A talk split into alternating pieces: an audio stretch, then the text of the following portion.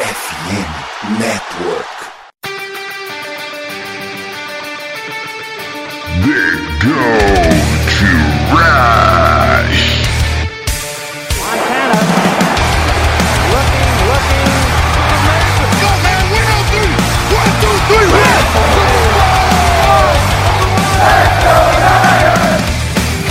E a corrida pelo ouro recomeça. Você ouvinte está convidado nessa saga, episódio número 175 do The Gold Rush Brasil. E fala seu apresentador, Jailson Carvalho, diretamente de Curitiba. E hoje falaremos aí do jogo contra os Vikings no Monday Night Football e o preview do jogo de domingo contra os Bengals. Mas antes, vamos para o momento jabá absurdo.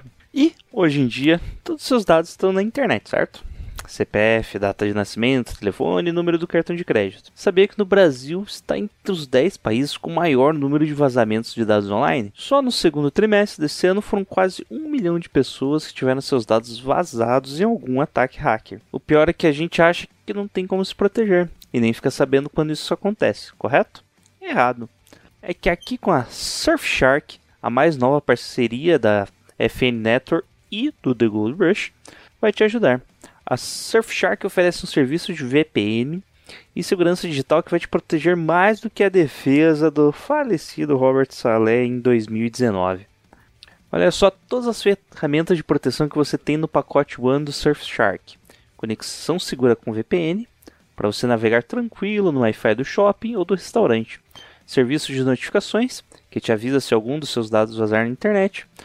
E acesso via VPN a IPs de mais de 100 países. Ou seja, de quebra você vai poder acessar conteúdos bloqueados para quem está no Brasil.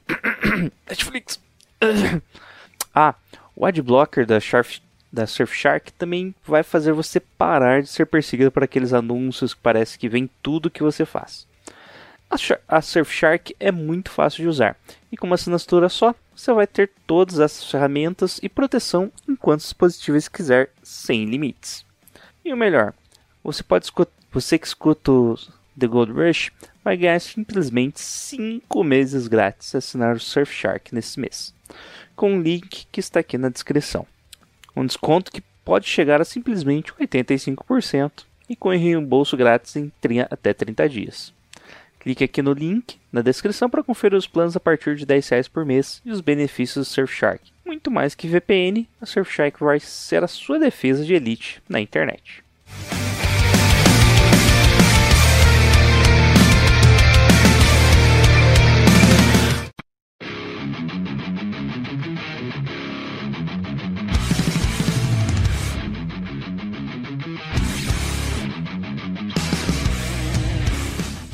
Na segunda-feira, no Monday Night Football, São Francisco Fernandes enfrentou o Minnesota Vikings e perdemos de 22-17. O jogo foi lá em Minnesota e começou de uma forma bem estranha, né? Com um dos times perdendo a posse de bola em turnovers, né? O Fernandes forçou ali uma interceptação e logo em seguida, Kissy McCaffrey, próximo à red zone, já sofre o fumble. Poderia já abrir bem o jogo, né? Os Vikings tomam a posse de bola, avançam bem em campo, atravessam o campo, né? E conseguem fazer essa campanha longa de 89 jardas para o touchdown. Logo em seguida, o Fernandes tenta responder, mas acaba errando o field goal, coisa que não acontece com os Vikings, que também avançam em campo e fazem o field goal já ficando 10-0 no segundo quarto. Bola volta os Fernandes, que consegue avançar bem em campo e finaliza ali com o touchdown do Christian McCaffrey, mantendo a sua incrível marca de 16 jogos em sequência, né, com um touchdown, e o field goal foi bom já no 2 minutes warning. Nisso, faltando poucos segundos, os Vikings pegam a bola e conseguem ali o touchdown num jogo, uma sequência polêmica ali, que a torcida não gostou muito da chamada, num passe de 60 jardas, né, foi um passe ali pro Jordan Addison, o calouro, né, dos Vikings, que foi chamado uma cover zero, e talvez aí alguém vai falar um pouco, né, senhora Bárbara, comentar melhor essa jogada aí pra vocês. Mas basicamente depois recebemos mais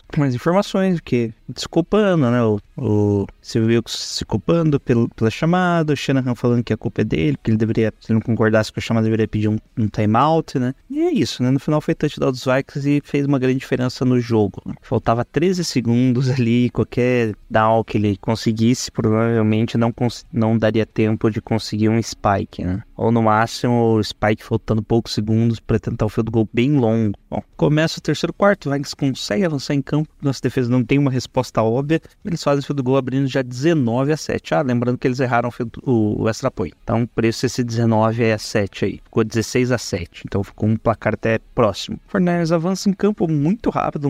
Uma campanha só de um minuto, avança já 75 jardas. Com um passe ali ainda pro McCaffrey de 35 jardas, que ele faz o primeiro corte ali e passa ali pro touchdown, deixando já 19-14. O Vikings não consegue avançar bem em campo, ficando uma troca ali de field goals, né? Fica 22-17. Isso, último quarto começa, Fernandes consegue parar a defesa dos Vikings e vamos para a última campanha. E descobrimos depois, posteriormente, né, que nessa campanha o Brock Purdy já estava, tentou ali uma conversão, né, e acabou tomando uma pancada na cabeça, acabou ficando, tendo uma conclusão. Na terça-feira ele entrou no protocolo de conclusão. Um pouquinho depois ele sofre uma interceptação, mas na defesa os Vikings avançam bem em campo, nossa defesa consegue parar, eles não conseguem a conversão, ficam com o punch e de novo avançamos bem em campo. Aí na metade do campo ali, Brock Purdy faz a segunda interceptação já nos minutos finais, finalizando o jogo 22-17.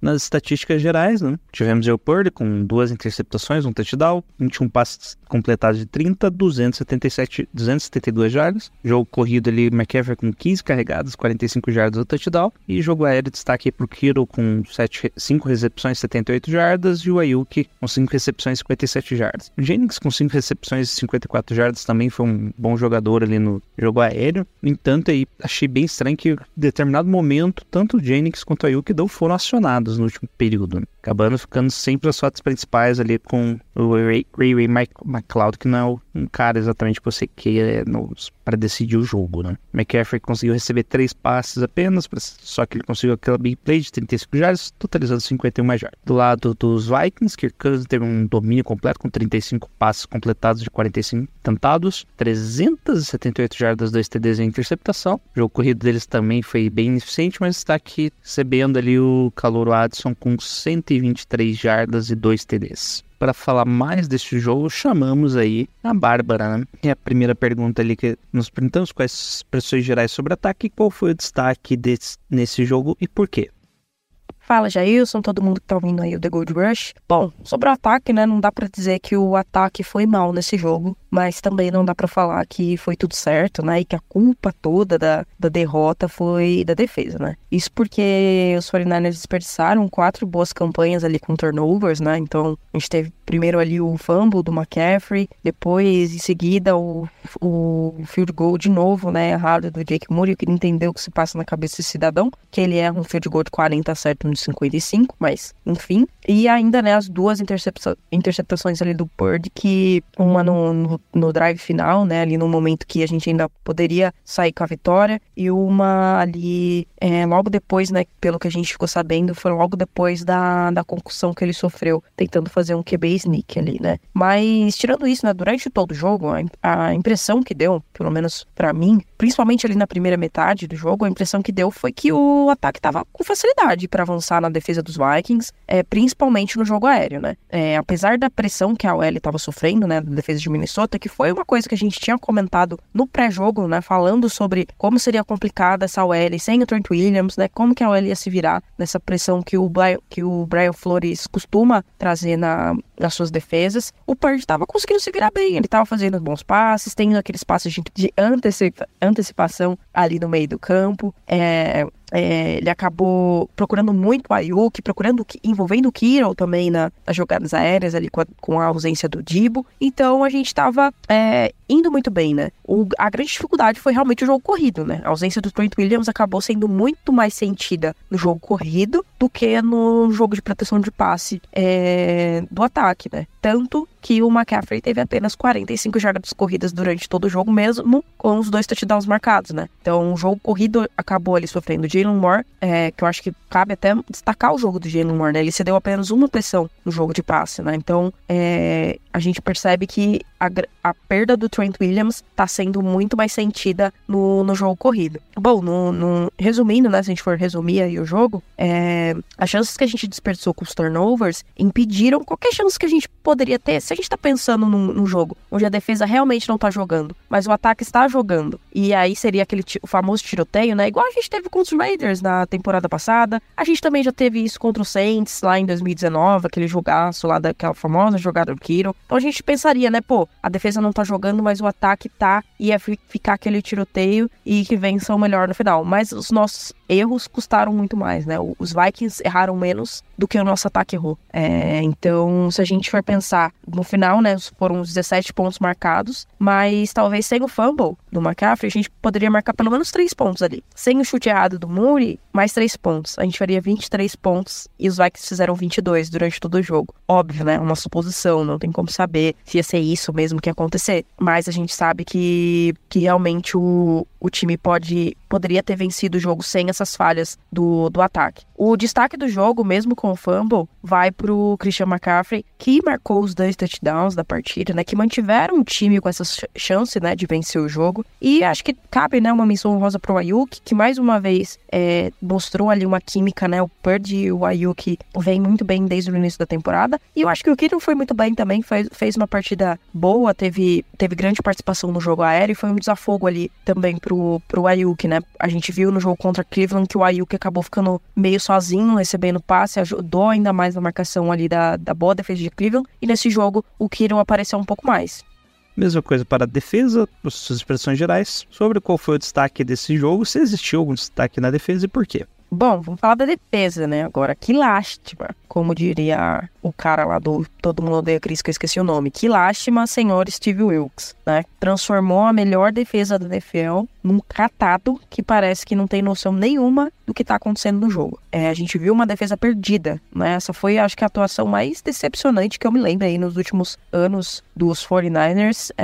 Foi realmente, assim, teve de tudo pra ter uma receita da desgraça, né? Teve falta, teve um monte de tackle perdido, teve aquela chamada horrorosa, né, no final do primeiro tempo, faltando 16 segundos ali, que, sinceramente, cara, uma criança, um adolescente jogando Madden ali não chama uma blitz daquela faltando 16 segundos pra acabar o primeiro tempo de um jogo, e o seu time tendo um momentum ali, vai ter a bola na volta, sabe, toda aquela situação que a gente viu acontecendo. E ainda uma DL que simplesmente não consegue finalizar as jogadas com sacks, né. A gente viu falando nas lives, né, nos podcasts ali, no Twitter e tudo mais, que a defesa esse ano parecia um pouco mais frouxa, né, do que no ano passado.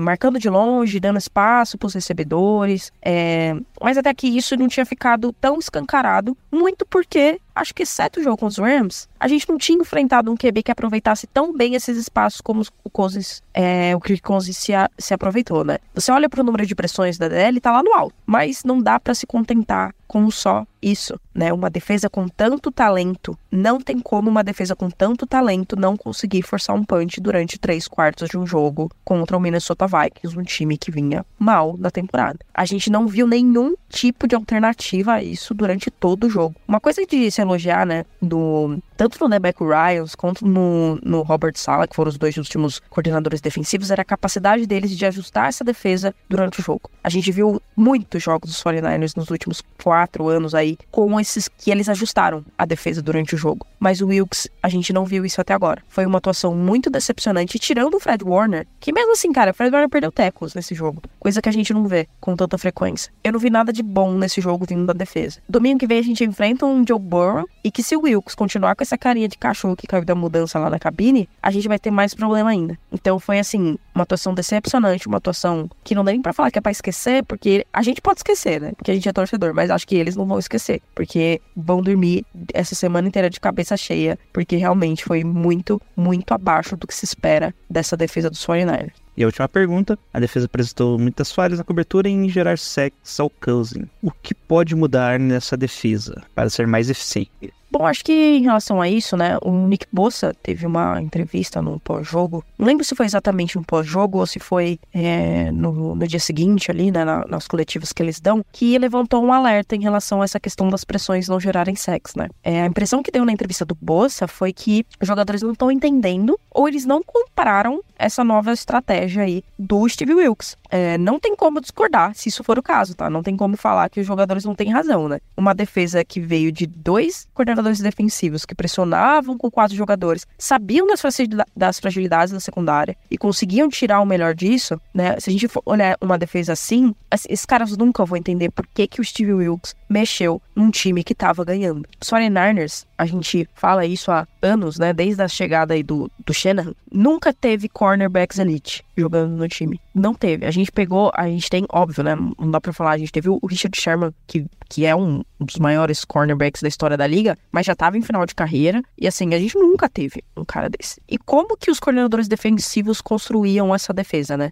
Construíam uma defesa a partir da pressão no quarterback, finalizando jogadas, não conseguindo sacks, pra não dar tempo do espaço sobrar ali pros corners, né? Então era uma defesa que sempre foi construída de frente pra trás, né? Primeiro focava na DL, a DL ia, pressão com quatro jogadores, pressionava, fazia o cara jogar a bola fora, fazia o cara sair do pocket, fazia o sack e conseguia se livrar, ajudando assim, mascarando, né, se a gente pode falar assim, a fragilidade que tinha na secundária. Agora, o Steve Wilkes parece que não entendeu isso. Os 49ers não tem cornerbacks bons o suficiente para fazer esse estilo de jogo que ele quer. Toda vez que a gente enfrentar a QB, que faz leitura rápida, que sabe trabalhar dentro do pocket, a gente não viu o Kirk Cousins saindo fora do pocket. Ele ficou no pocket.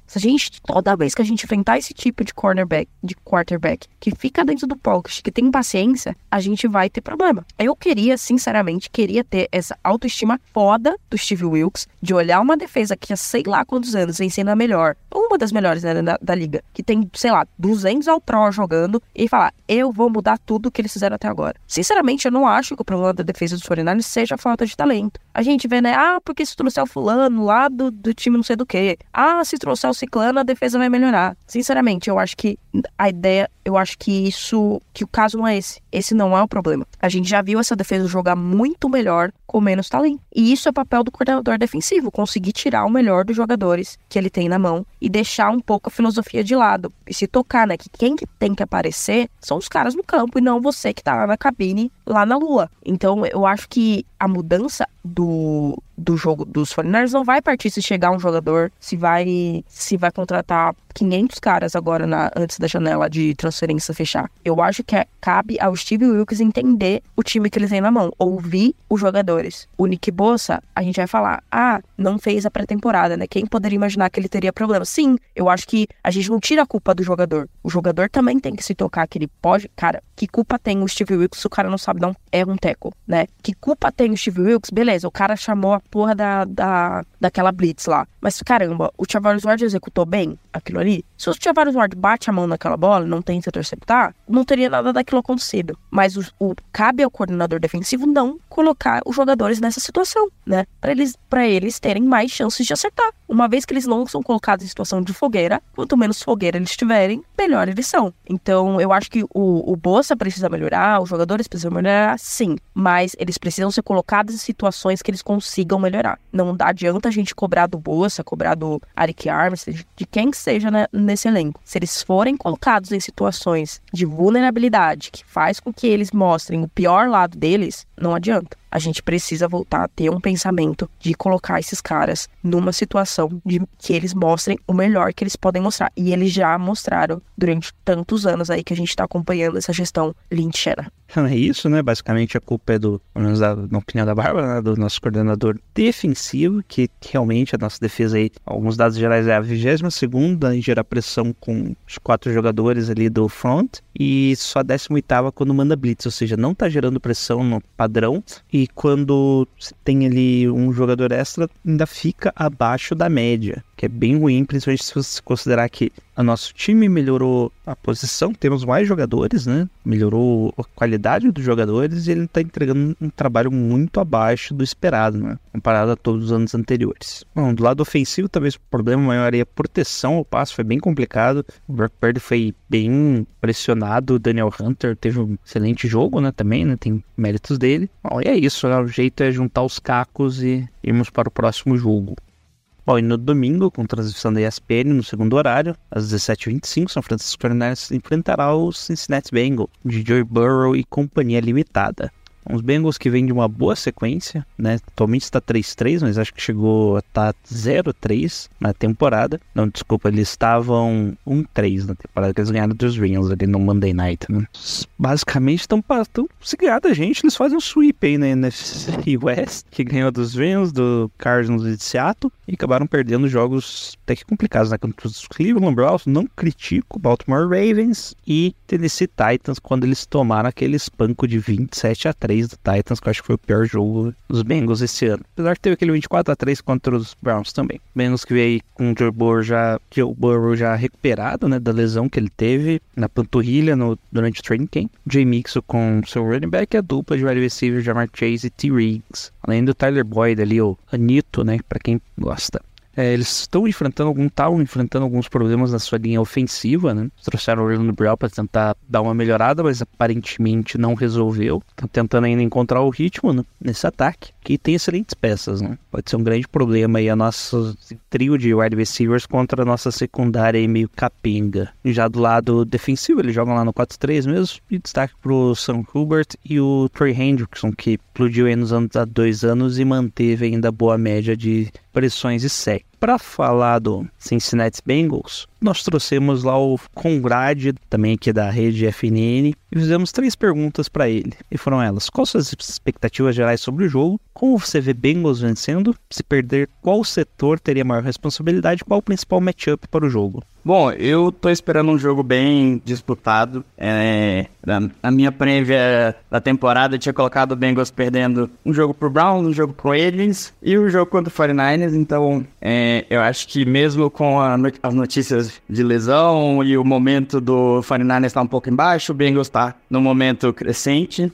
Eu acho que vai ser um jogo bem disputado. A gente sabe que o poderio do 49ers não vem do QB titular, né? Vem de todo o esquema e tudo. Então, a gente sabe que esse time pode bater de frente com o Bengals, né? Tanto é que no início da temporada eram 2 favoritos ao Super Bowl, né? Então, pra vencer esse jogo, eu espero que o Bengals consiga, que a defesa consiga manter o ataque do 49ers sob controle, principalmente no primeiro tempo.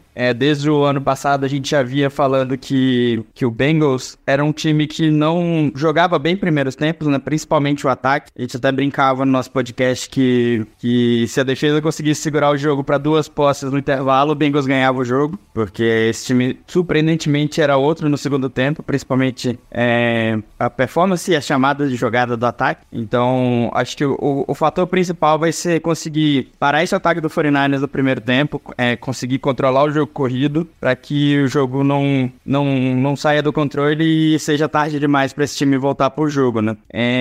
Se a gente perder, com certeza, eu diria que o maior fator vai ser a nossa OL. Por mais que ela tenha melhorado, eu digo que o grande problema hoje em dia é só ele conseguindo bloquear para o jogo corrido. O time não consegue correr bem essa temporada. Já vinha não correndo muito bem nas outras, mas essa especialmente está bem complicado. O time hoje, em total de pontos, é o pior time, é o pior ataque da NFL, e se você pegar as peças do Bengals, não é algo que você vai esperar nunca, que o desempenho do time esteja sendo esse. Claro que tem o fator da questão da lesão do Burrow, que atrapalhou um pouco o início da temporada, mas ele já vinha se recuperando, já disse estar 100%, e o que faltava agora mesmo é realmente ter tempo de jogo para poder sentir o que já pode voltar a fazer, voltar a ter confiança no próprio corpo e nos recebedores, né, voltar a ter o entrosamento.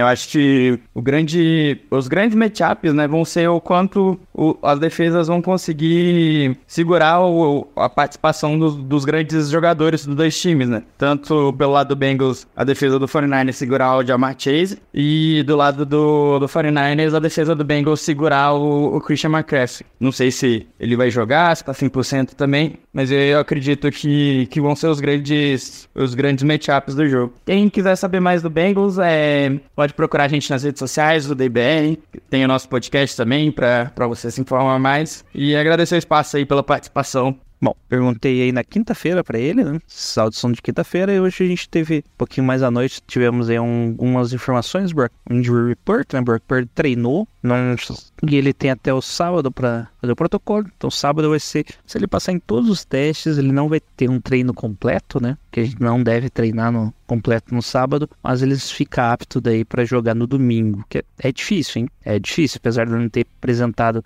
e ele não pode ter apresentado nenhum sintoma também nos dias seguintes. Então depende do repórter e de quando foi no final da segunda ou na terça-feira, o repórter da conclusão dele. Não treinaram Deebo Samuel e Trent Williams, que também não devem jogar, né? E provavelmente vão ir para bye week descansar, aproveitar, né? Tiveram um treino limitado, como a gente já falou, o Brock Purdy. E voltando aí de lesão, o Demaryius Flamel Fowles treinou normal. E o Christian McCaffrey ainda que está sentindo o oblíquo, né, da perna ali, mas treinou normal na quinta-feira. Bom, minhas expectativas do jogo são diferentes, né? Voltou aí a propaganda do Sr. Valdemar, então provavelmente o Fornés vai vencer, já que estamos 5-0 com o Sr. Valdemar, né? E 0-2 quando ele não voltou. E é isso. Eu acho então que o placar vai ser 23-20. Todos os links estão aqui na descrição do podcast. Nos acompanhe lá no Twitter, no The Gold Rush Brasil. E dos participantes estão aqui na descrição desse podcast do nosso patrocinador. E vamos nessa. Beijo, Go Niners!